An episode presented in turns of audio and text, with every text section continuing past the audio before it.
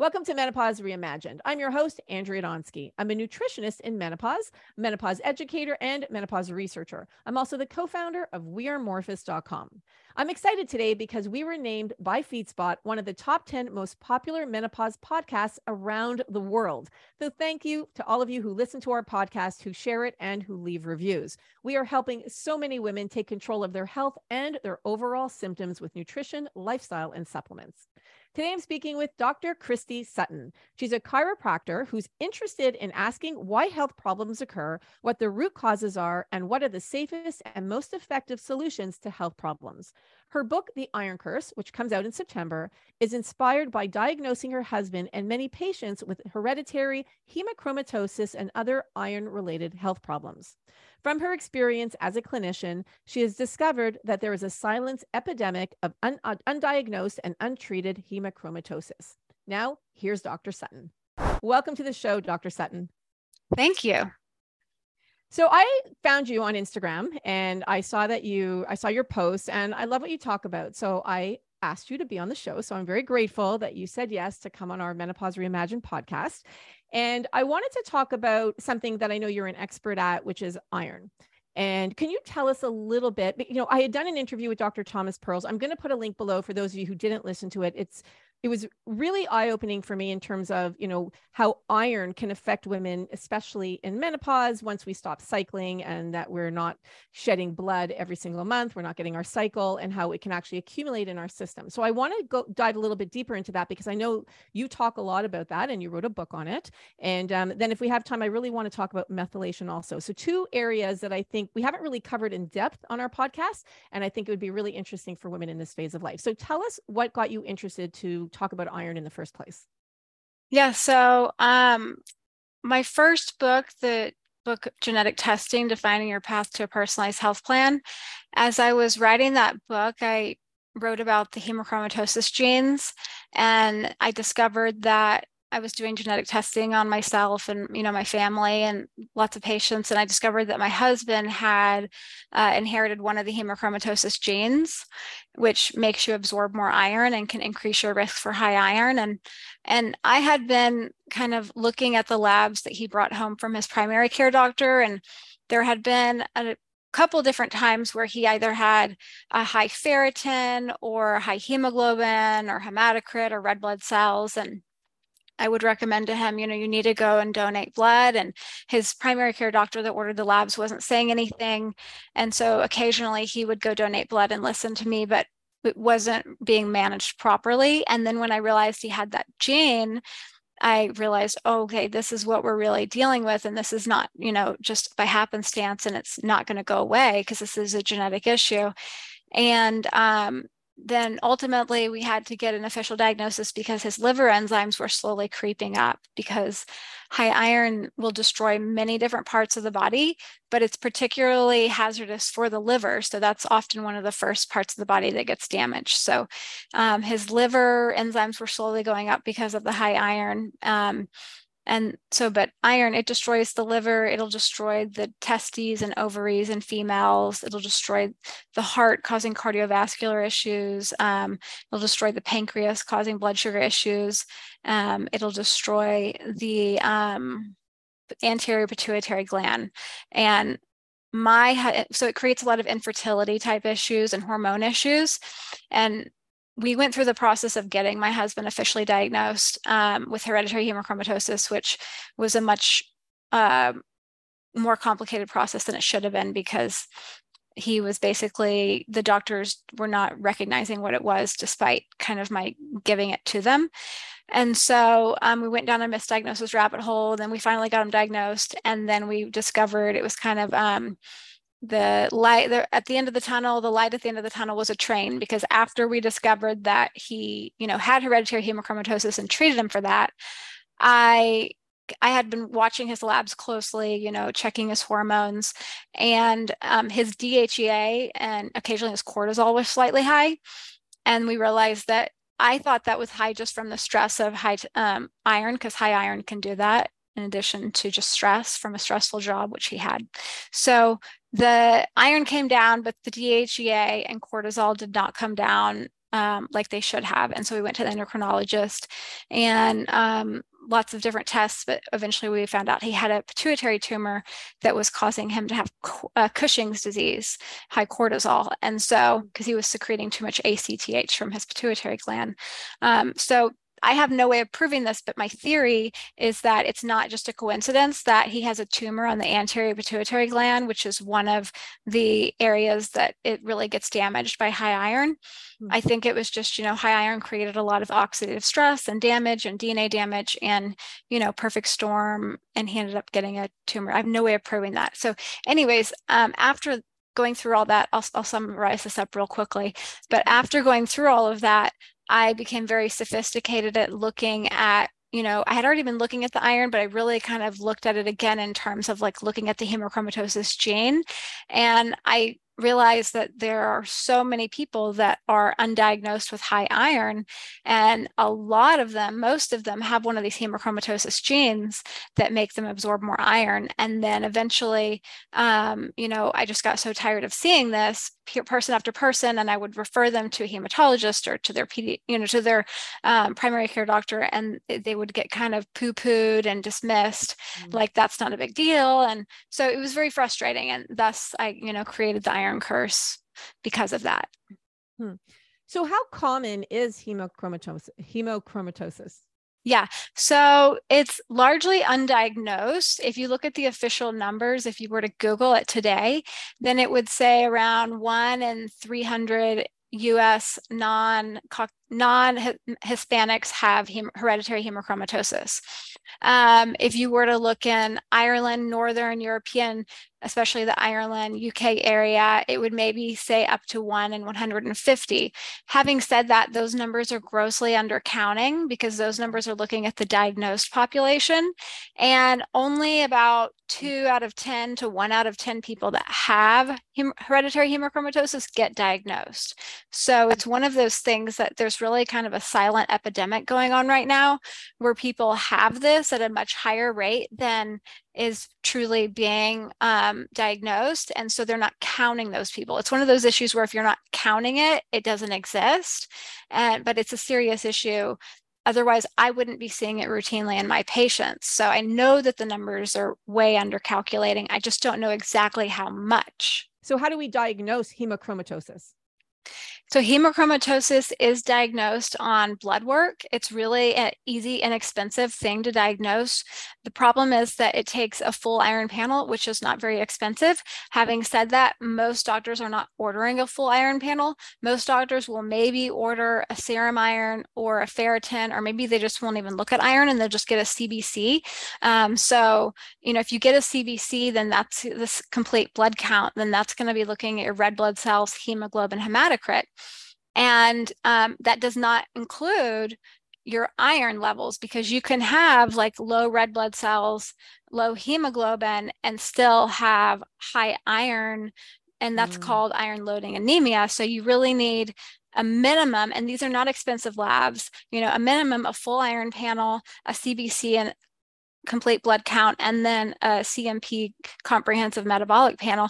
All together, you should be able to get all of that around 70 to 90 US dollars you know just depending on where you're ordering it from. But this is totally uh, you know within the scope of normal doctors. Are just not ordering these labs but it's diagnosed. So hemochromatosis is diagnosed by looking at the iron levels in the blood. Hereditary hemochromatosis is diagnosed by having both high iron, high iron saturation and high ferritin in the blood combined with one of those hemochromatosis genes. So if you have one of those genes plus having high iron, that's hereditary hemochromatosis, which is the majority of people that have hemochromatosis.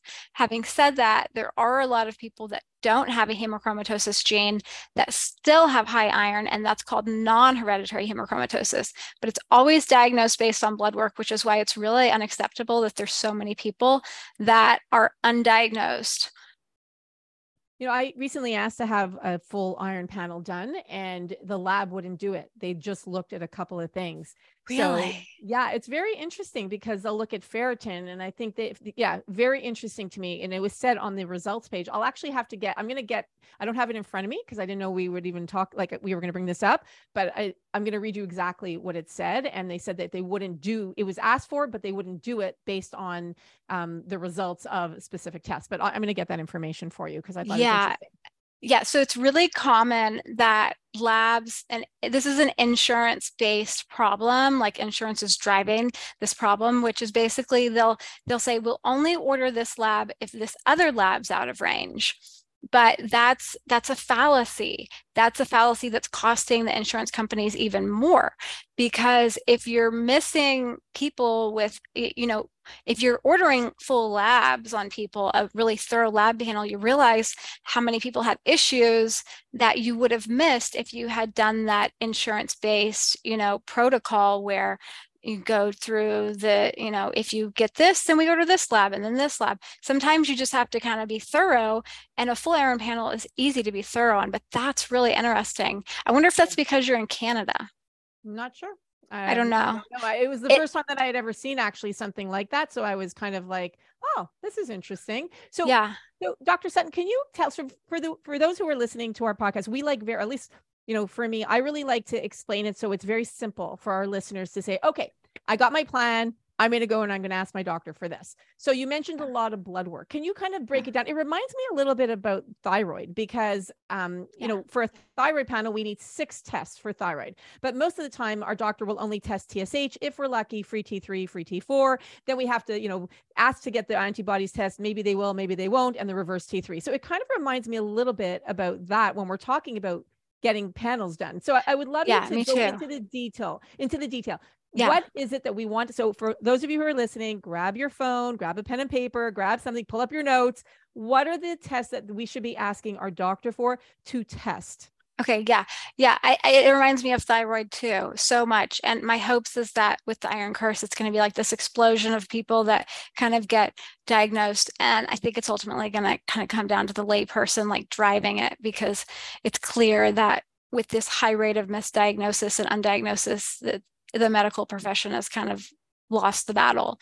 Um, so the the labs I mentioned include, and I'm talking about a bare minimum. Now, in the Iron Curse, I go through many other labs that you need to have in addition, really, to monitor your health for iron related issue issues. And then there's whole this whole other issue of looking at copper.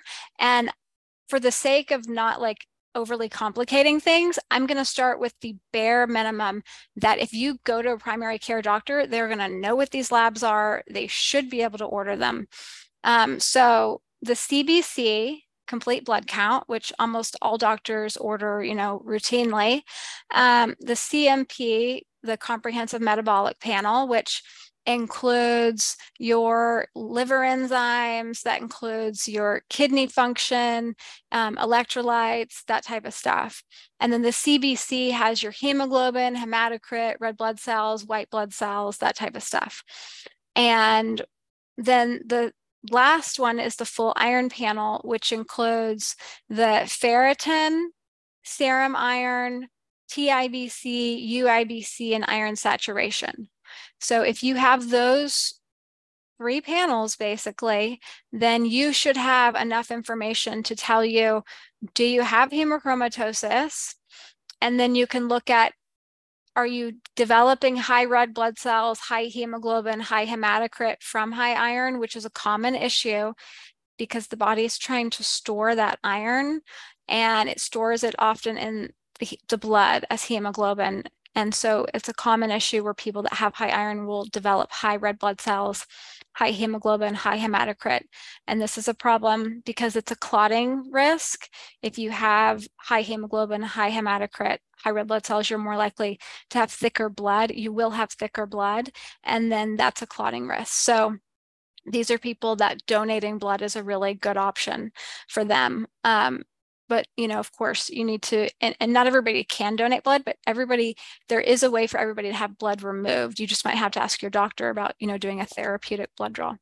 And then that that last part eh, the cmp you know um, that's going to like tell you are you having issues with your liver from high iron? And not everybody that has hemochromatosis high iron develops high liver enzymes, but it is a common pattern and it's often one of the earlier patterns to see. Um, for example, in my husband, and he wasn't and has never been a big drinker. So it wasn't like an alcohol induced liver type issue. Um, and even sometimes in people that do drink a lot, you know, their liver enzymes don't go up that quickly or that easily. So everybody's different. Um, but certainly, um, you want to look at those labs. And yes. everybody needs to have those done at least once a year. Now, to figure out if you have the genes, the way that I get the genes done on people most often. I don't care how people do it. It's just I typically go direct to consumer through 23andMe. And then um, you know 23andme will sequence the hemochromatosis genes for you regardless of which package you pay for from the cheapest to the most expensive. If you pay for the cheapest package they won't give you your hemochromatosis genotype but then you can create uh, the genetic detoxification report that i i created that report. And so you know you can use your 23andMe raw data to figure out if you have the hemochromatosis genes and then like over 300 other genes. Personally, what I would do including the MTHFR genes that we're going to talk about, I think. Yeah. But um, personally, what I would like to do whenever it's me personally or my family members, I'll pay for the most expensive uh, 23andMe plan, like to get all the extra stuff. And then I'll also get that genetic detoxification report because I just want to get as much information as possible and then kind of create a personalized health plan moving forward from that. Yeah, I love genetic reports. Um, you know, we work with the DNA company, we work with GeneRx, and I'm. Is it so? Did you create? Is this a genetic report that you're able to offer to your patients? yeah. Get, okay. Yeah, so it's to the public. You know, you can just go to geneticdetoxification.com okay. and create. If you have 23andMe raw data, then you yeah. can create that report um, just you know like you can create a lot of other reports out there.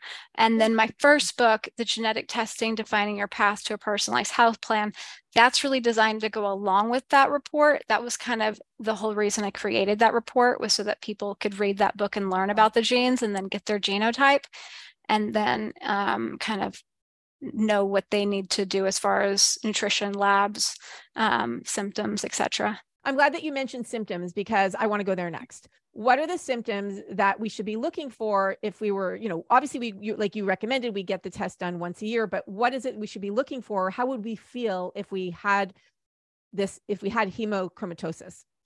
Yeah so that's a good question. And um the, what comes to my mind is I have this image in the iron curse of this iceberg, and there's you know the symptoms above the iceberg and then the symptoms below, yeah. and um, basically within that iceberg there's you know the top of the tip of the iceberg is like fatigue joint pain um, maybe menstrual problems. A lot of females they'll stop having a menstrual cycle um, because it'll mess up their hormones or they'll just have infertility um, like a low amh anti-mullerian hormone the you know ovarian health fertility hormone um, but it can cause liver disease um, which you know if that goes long enough then yeah you'll feel that. But a lot of people they don't feel liver disease you know they just maybe have hangovers that are worse than they should be.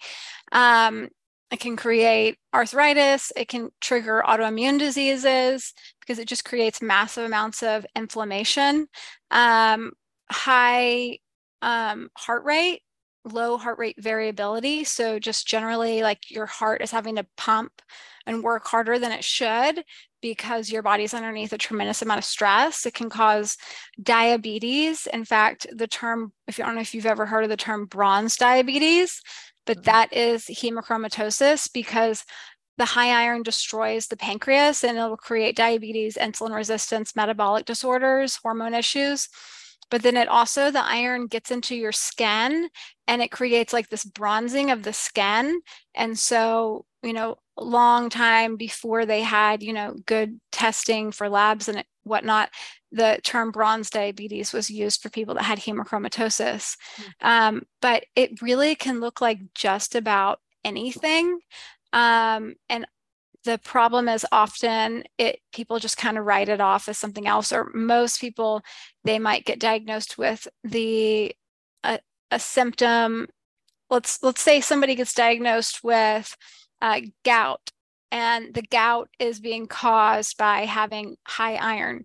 Well they're basically getting diagnosed with you know the secondary or the tertiary problem and not the primary issue and that's the most common scenario for people with hemochromatosis. Like rather than being diagnosed with hemochromatosis, you know, maybe they'll be diagnosed with chronic fatigue syndrome or fibromyalgia, you know, because it'll create muscle pain. Um, if, you know, iron also really likes to go and destroy the brain. So um, it can cause bipolar, it can cause depression, it can cause accelerate Parkinson's and Alzheimer's disease, it can cause thyroid issues. And um, so it can really cause just about anything. And women are particularly kind of complicated because women often, although I have seen females of childbearing years that do become high in iron when they're menstruating and having children, which is a very iron uh, demanding experience when you're, you know, losing blood every month through menstruation, especially if you have a heavy period um, or having, you know, a child, you lose a lot of iron that way. So, but I have seen females that during those childbearing years, they do become high in iron, but it's not as common.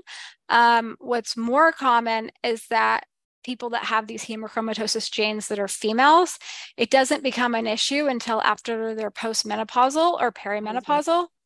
I was going to ask you that because in perimenopause, and for some women who are flooding and who are obviously, you know, maybe they're getting their periods longer, you know, shorter, like they're they're still cycling, and in some cases heavy cycling mm-hmm. um, or your heavy bleed have heavy bleeding is it something that you can even diagnose in perimenopause or is it something only that comes into play when they're in menopause so i, I was just going to ask you that question yeah. so i'm so happy you brought it up yeah it's it's really different for everybody and that's where we have to kind of let go of uh, if we just hold on to let's really look at that iron panel and the CBC and the CMP and get people's genes, then that's kind of where we have our foundation for answers. And that'll tell us if your iron's high.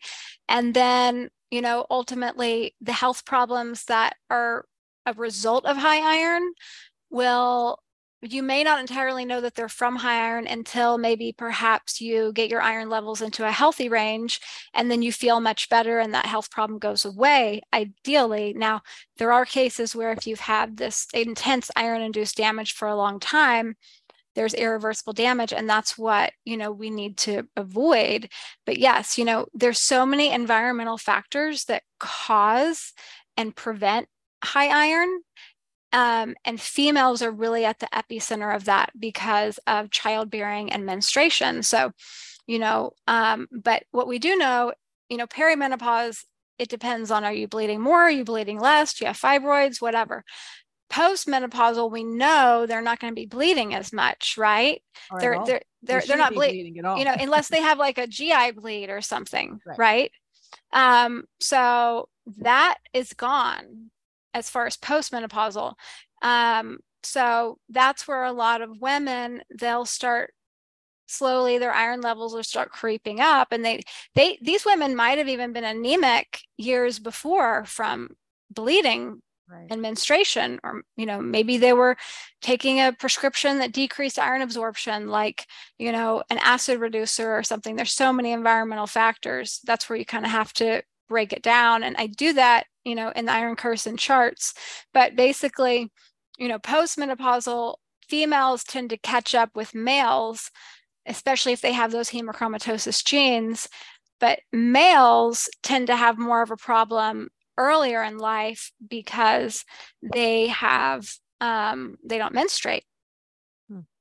So, so what I'm hearing is it's important to know whether or not you have this gene because by the time you get into menopause, it's it could pose a problem because if you're not getting these blood tests done every year you know the longer you had it the longer somebody has it the more damage it could create. So it's really good whether you're in perimenopause or you're in menopause ask your doctor for those blood tests find out you know it, what your iron levels are your ferritin levels are and make sure that if they are high is there a number dr sutton that we should be so when it comes to thyroid so we're saying you know reminded us a little bit about thyroid we know that there's the normal range and then there's the optimal range. Is, is that apply here for iron tests as well?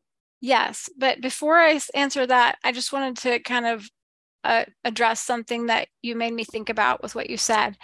And that is that, you know, yes, postmenopausal females are at a higher risk for having issues with high iron, but this can affect them at any stage in their life. So, for example, I diagnosed a five year old girl with hereditary hemochromatosis. It was causing severe neurological problems. Mm-hmm. And um, so, if you have this gene, you're at a higher risk for high iron throughout your whole life. Um, it's just that risk can be muted and decreased by menstruation.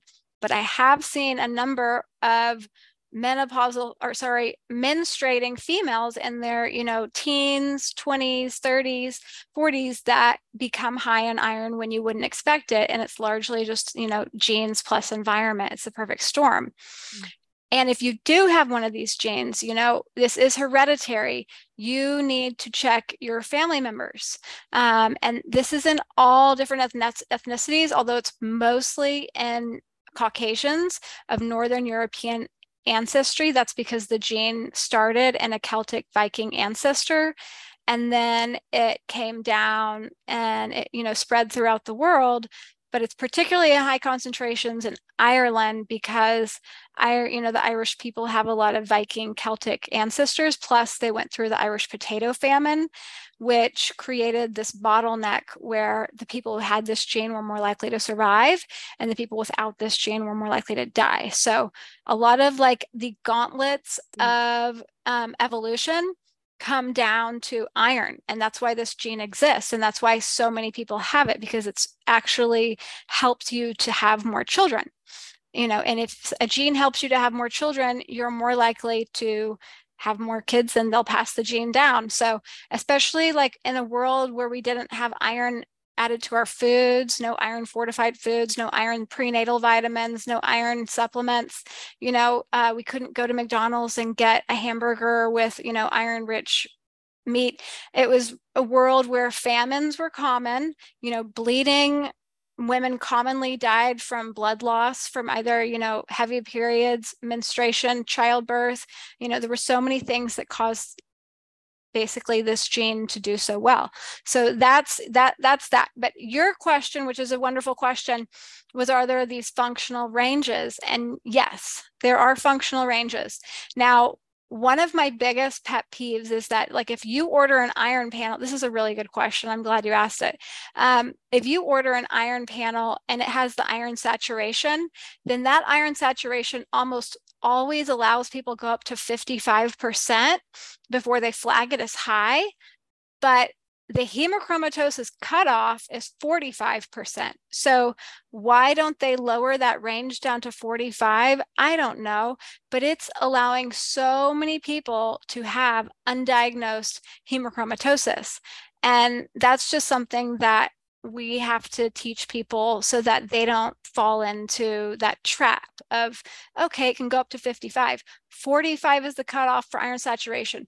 And then when you have that 45 iron saturation combined with a high ferritin that is the diagnosis of hemochromatosis high iron sat above at 45 or above okay. and ferritin high. Now ferritin range is much more complicated because some labs will allow you to go up to like females 125, males 150. Some labs will let males go up to the three or 400s. Some doctors are comfortable with ferritin in the thousands. I don't understand that, but I it's hmm. it's oh. it's a real thing. So it, ferritin ferritin in a thousand is not okay.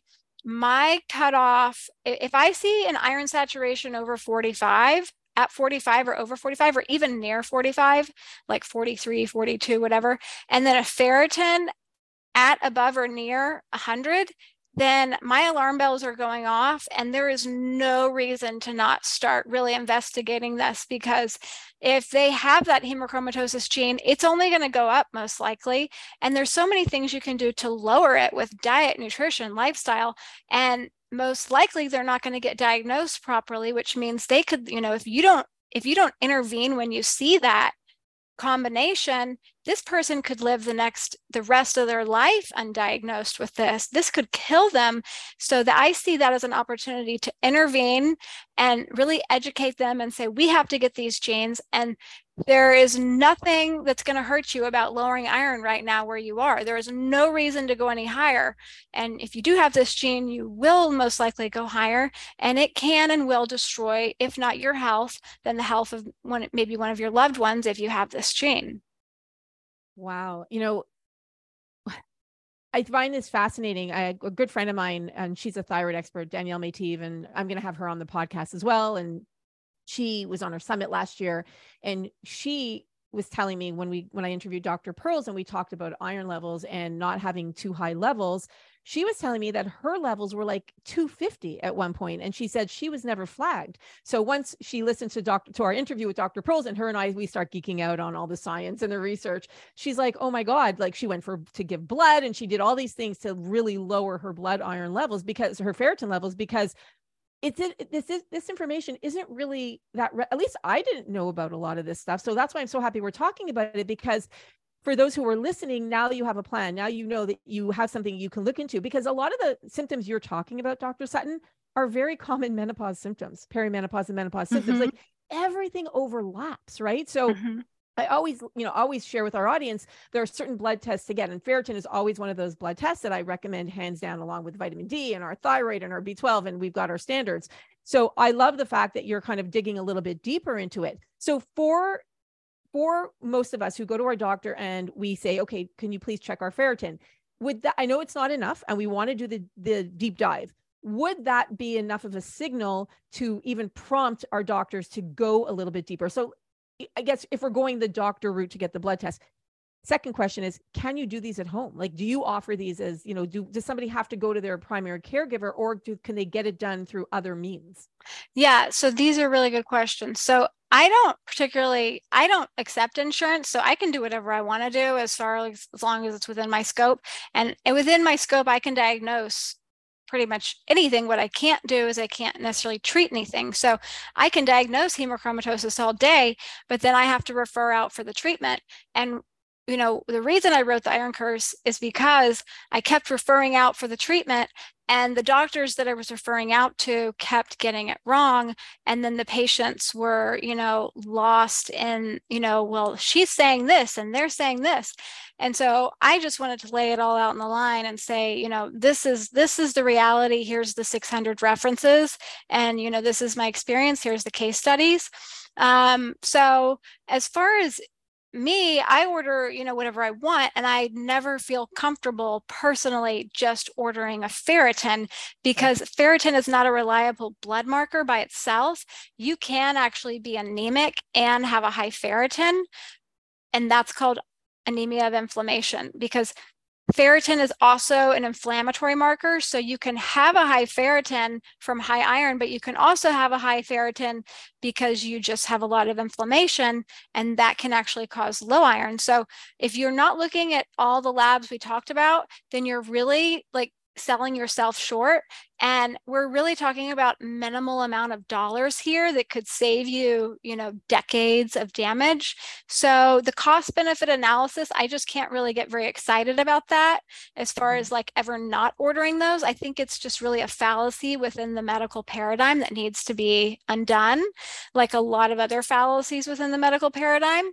So um, now what my plan is is you know once i publish the book is for i always you know think people need to work with a healthcare provider like yourself you know to look over labs and you know really create a plan but my plan is for those people and i'm realizing there's more of these people out there that they are trying to work with their doctor and they're trying to get their doctor to order these labs and they're not always able to. And so my plan is to hopefully have a link where they can go and get that done themselves although they still, you know, I recommend working with a healthcare provider always. But I think at some point in time, you have to give people the tools to help themselves if they can't get the help through the, you know, required normal routes. And then you could, and if they have questions, someone can come to you to, you know, to go over the lab results. Like, yeah, Okay, so they can do that. So we're going to put all your information below. Um, okay, let's talk about ways you you alluded to it before. Let's talk about ways that if you know that you have high iron levels, how can we, you know, you, you talked about giving blood. What are other ways that we can help to reduce the levels? Yeah. So blood donation is a really fast way to decrease iron simply because most of the iron is stored in our blood as hemoglobin. And so um, that you know, if you're losing blood, it comes out very, very quickly.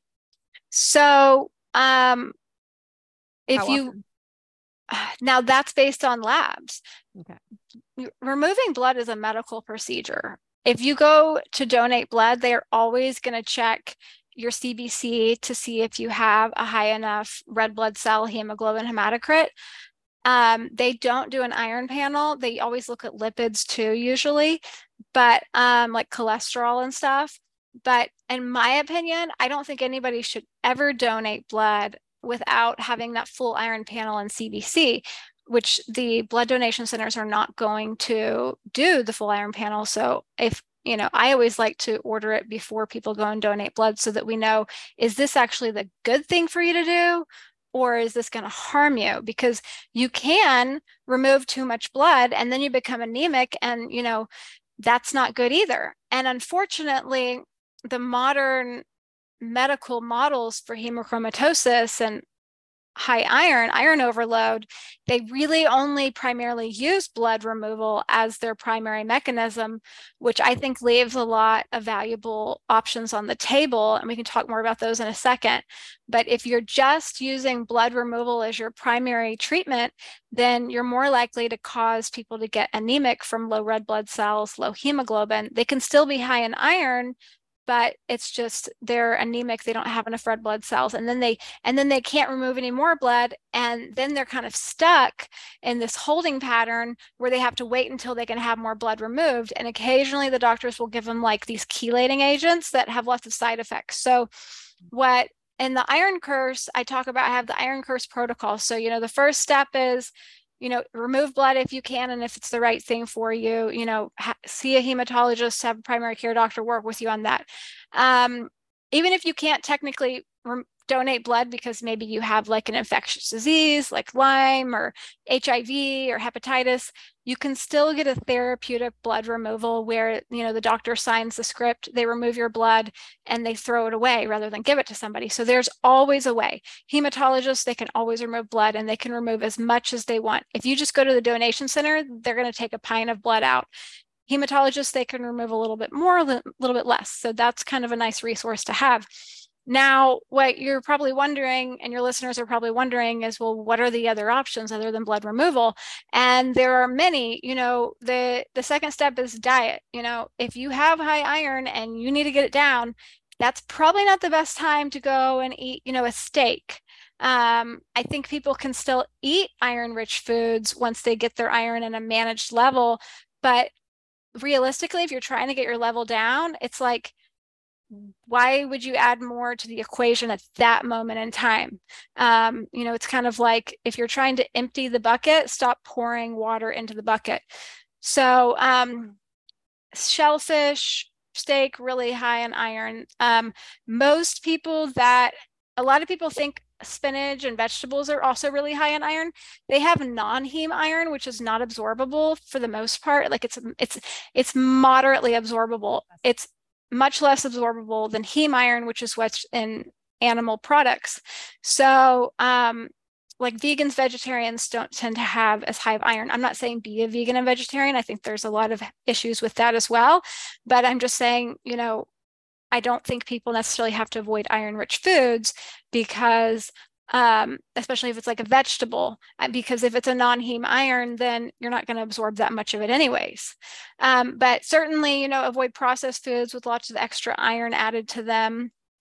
And then um, what everybody always wants to know is, well, what are the supplements? And so there are, and I do have a lot of experience with supplements, and there are a number that I have experience with, and I talk about them in the book. And those include um, curcumin, which is a really, it'll curcumin is a great anti-inflammatory herb. So if you take turmeric, like what they make curry out of, Indian curry, and then you extract out the anti-inflammatory medicinal property, Yeah, the yeah, that's the curcumin. And so the the advantage to the curcumin is you get way more anti-inflammatory like per you know milligram but you also take out the oxalates so turmeric has a lot of oxalates in it um, which is okay if you know you're eating it in a moderate amount but if you're trying to like be therapeutic by lowering iron lots of turmeric could create some issues so the curcumin doesn't have the oxalates so um, but pretty high dose of therapeutic curcumin um, can be very helpful. That is an iron binder.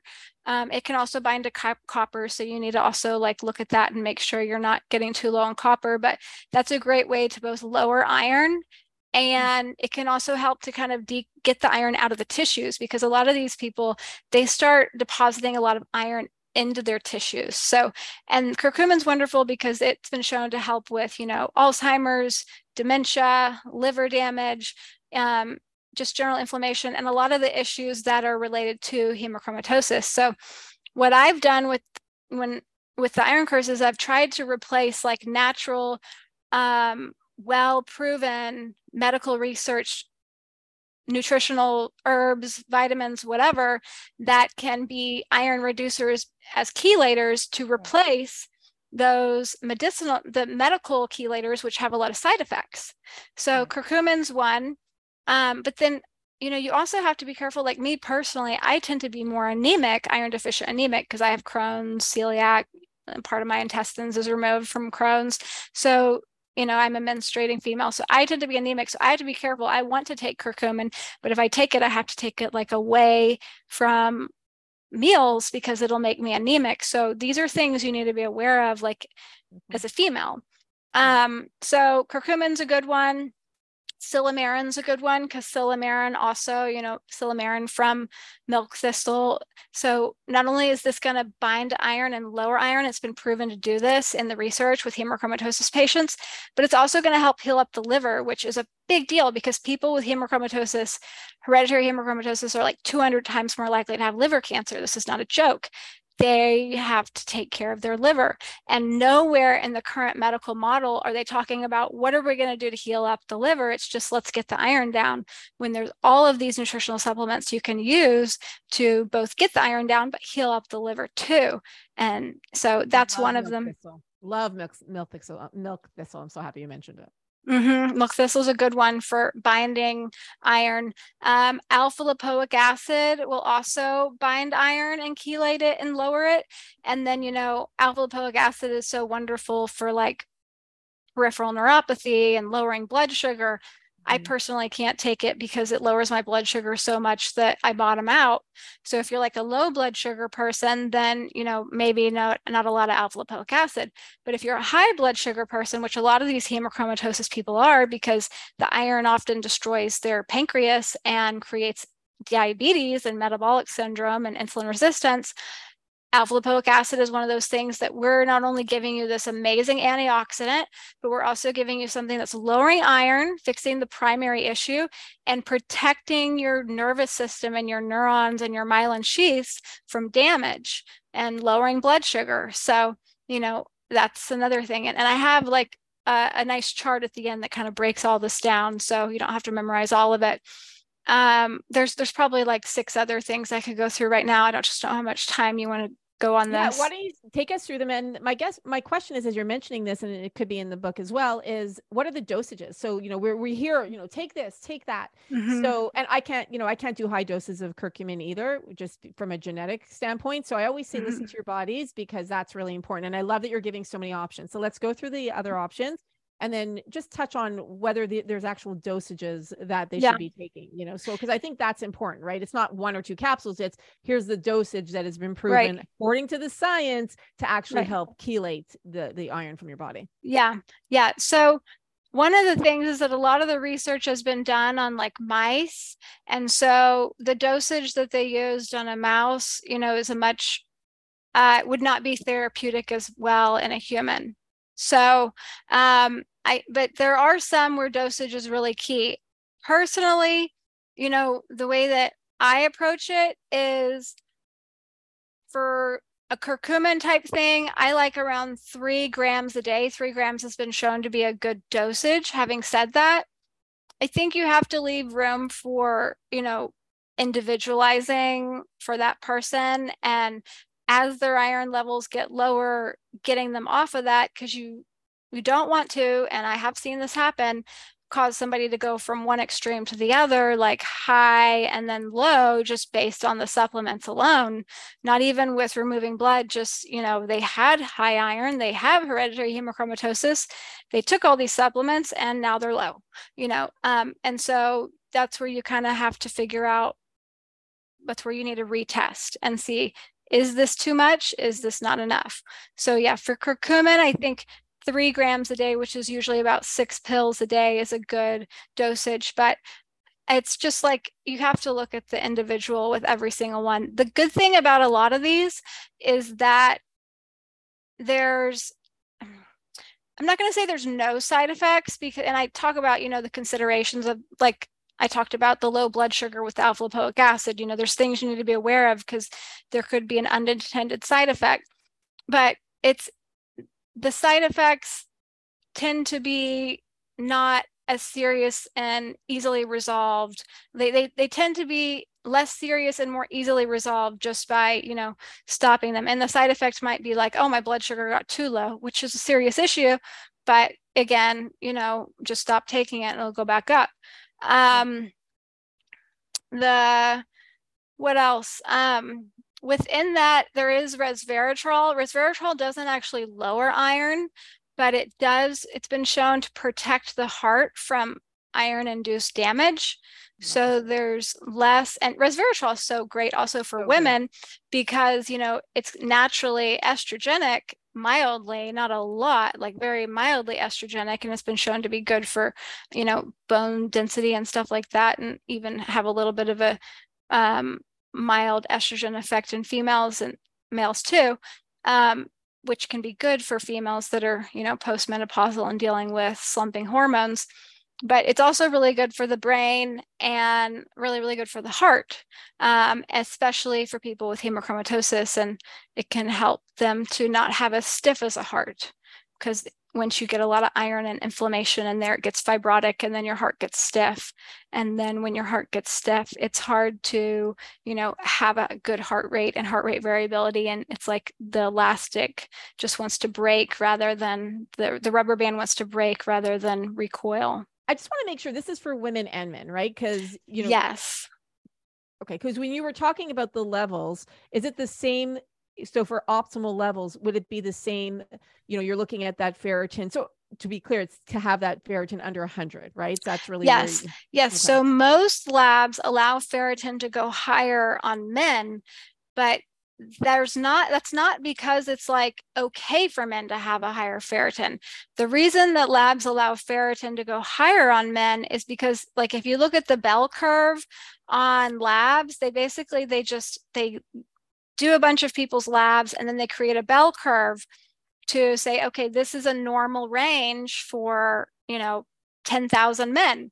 And the normal range is higher on men because men tend to have higher levels of iron because they don't have they're not childbearing they're not menstruating. And so their range often allows them to go up higher but there's no like physiological reason that they need a higher level of ferritin or a higher level of iron. But the ferritin is almost always higher for men. My personal functional ranges for ferritin, I don't feel like anybody needs to be above 100. If they are above 100, I'm trying to figure out why and how to get it down. And then I'm looking very closely at the other iron levels and the inflammatory markers and the CBC and you know everything. I, I, I have yet to be convinced why there's a good reason for somebody to have a ferritin over 100 because if you have a ferritin over 100 you're either you know have high iron which can cause inflammation or you're just inflamed either way it's not good would there be a menopausal range for women? Like so is there can we go too low in ferritin? Or would you say you yeah know, i mean everybody can go too low. So i also think the lower end of the range on ferritin is too low. So postmenopausal females don't tend to go too low on ferritin unless they have like a gi bleed or something. Um, post or you know start bleeding fibroid or something postmenopausal women you know in my my my opinion is that i don't particularly like anybody to be below 30 on ferritin. And i don't think that matters you know if you're premenopausal or postmenopausal. I don't want to, anybody to be below 30 on, on ferritin.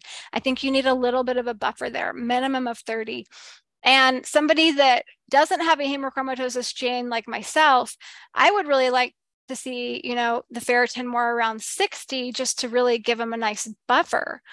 Now, for somebody that has a hemochromatosis gene, has a history of high iron, I think for those people, you can comfortably, you know, and this is what hematologists do, they will comfortably manage them in a lower ferritin range, somewhere around like, you know, 30 to 75 or so. Um, but they they have a buffer. They don't want it to go too low and they don't want it to go high.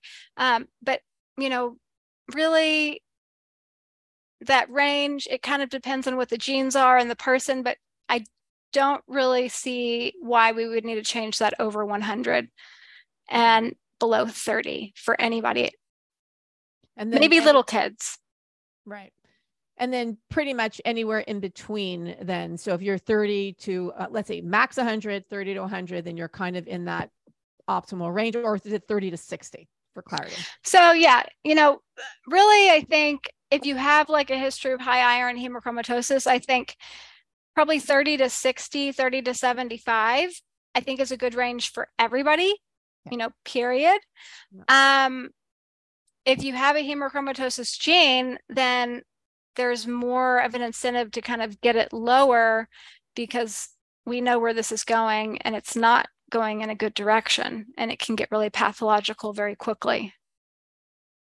Dr. Sutton, this was so informative. So I want to talk about methylation, but we're, I mean, we went the full hour just talking yeah. about iron, which is amazing. So what, here's what I propose. I would love you to come back. Yes. Because I would love to do an entire episode on methylation. I think it's absolutely important.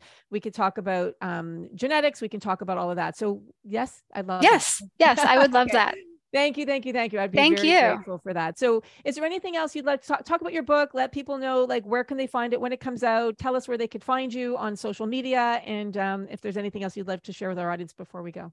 Okay, thanks. So, um, well, ironcurse.com is where you can, you know, learn more about the book and the workshop.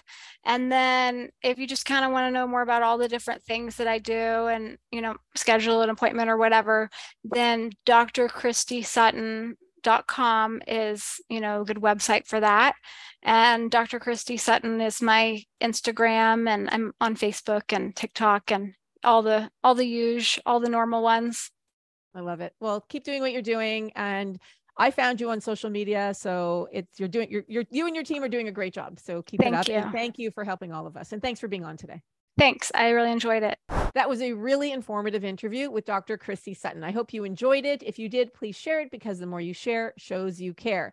And please write a review for our podcast, Menopause Reimagined. I read them all, but also when you write a review, it tells whatever platform that we're on that you're enjoying our podcast and they send it out and recommend it to more people. Thank you for listening, and I'll see you at the next podcast.